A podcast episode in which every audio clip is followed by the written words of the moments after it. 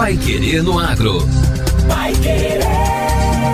O Jornal do Agronegócio. 91,7. O secretário-chefe da Casa Civil, João Carlos Ortega, e o secretário estadual da Agricultura, Norberto Ortigara, receberam na última segunda-feira o embaixador da Holanda no Brasil, André Drissen, para apresentar a política agrícola, o cooperativismo, a agroindústria e as reservas florestais do Paraná. Durante esta semana, equipes do governo e a comitiva liderada pelo embaixador vão participar de reuniões com as comunidades holandesas das cidades de Arapoti, Castro e Carambeí. A intenção, segundo o secretário Ortega, é estreitar laços com esse povo que faz parte da história do Paraná, desde a chegada dos primeiros holandeses em 1905, que se fixaram no município de Irati. Importante a presença do embaixador aqui, representando os Países Baixos, aonde vamos ter uma interlocução para proporcionar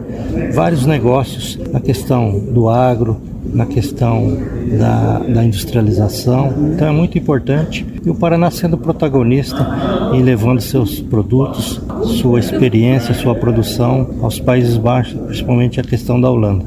A herança da imigração holandesa no Paraná permitiu que o estado desenvolvesse durante muitas décadas um alto desempenho no setor agrícola, em termos de conhecimento, ciência e inovação destaca o secretário Ortigara. É uma presença bastante forte em alguns produção de grãos, né, especialmente milho e soja, mas também feijão, batata, e uma presença muito importante no leite, na carne suína e outros animais também. Temos três grandes cooperativas, né, que são basicamente formadas pela imigração, né, Capal em Arapoti, Castrolanda em Castro e a Frísia, a antiga Batavo ali em Carambeí. E essa vinda do embaixador ao visitá-los, né, vai comprovar a eficiência, a eficácia, enfim, o, o, ótimo desempenho desse grupo que tem a melhor produtividade nas suas produções do Brasil. E nós queremos estreitar relações, né? O Paraná que é uma tem uma presença forte em todas as cadeias agrícolas praticamente, e nós queremos estreitar essa parceria, né, com a Holanda, que é sabidamente é um país muito eficiente, que consegue agregar muito valor à produção, que tem uma presença muito forte no comércio mundial, na distribuição mundial Mundial de Alimentos, né, tem eficiência nisso. Os Países Baixos, anteriormente conhecidos como Holanda, são uma das nações com maior índice de desenvolvimento do mundo.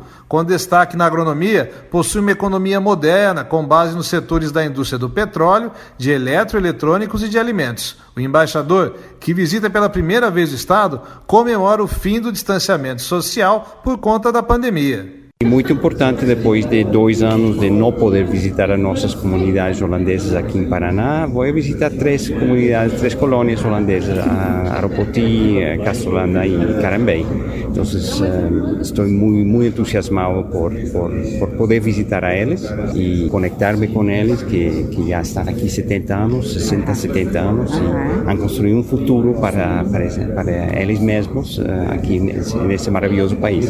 O Paraná é um grande parceiro do Reino dos Países Baixos e só em 2021 exportou mais de 450 milhões de dólares em produtos agrícolas, entre proteínas, grãos, farelos e outros.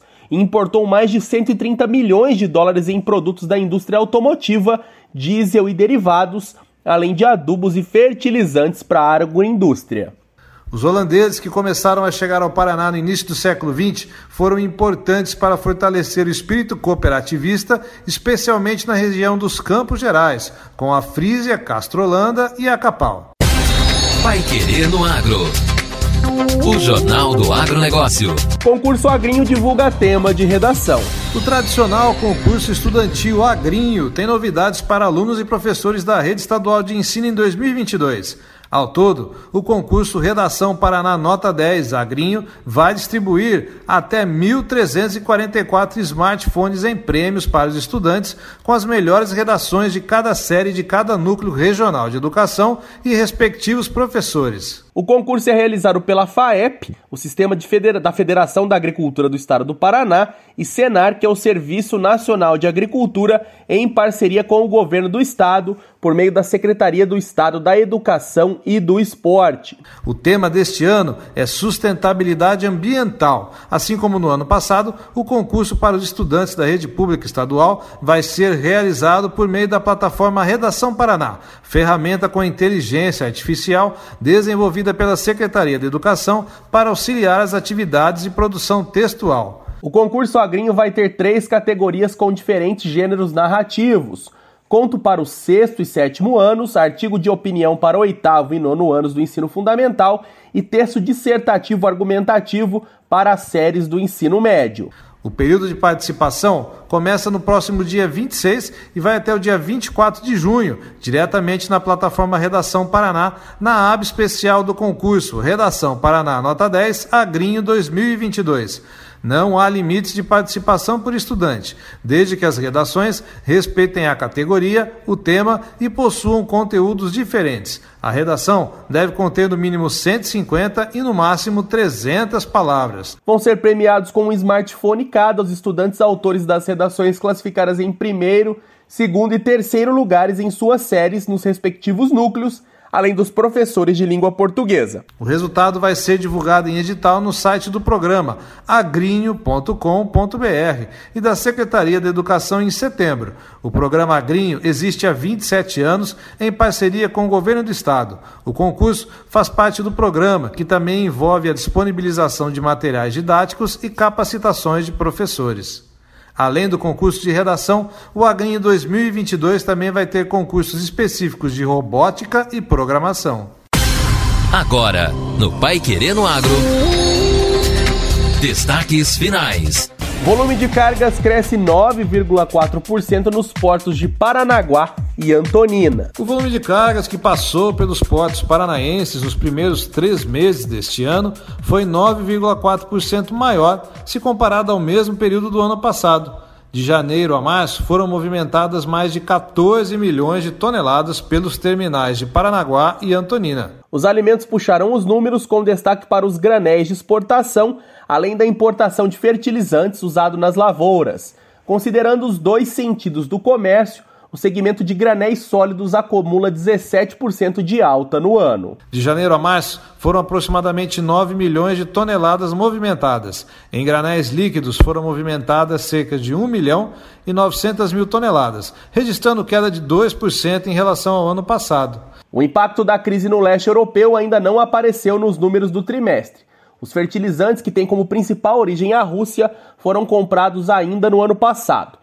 A alta na importação dos adubos chegou a 28%, na comparação entre janeiro a março de 2021 e o mesmo período de 2022. Nas exportações, destaque para as altas registradas nos embarques de soja, farelo e trigo. Em número de contêineres, de janeiro a março deste ano, foram 269.037, quantidade 3% maior que as registradas no ano passado.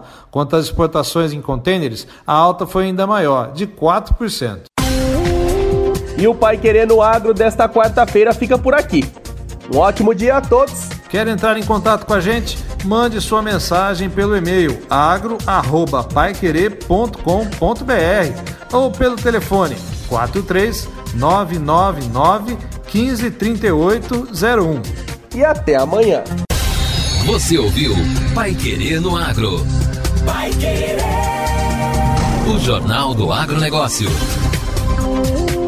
Contato com o Pai Querendo Agro pelo WhatsApp 999941110 ou por e-mail agro@paiquerer.com.br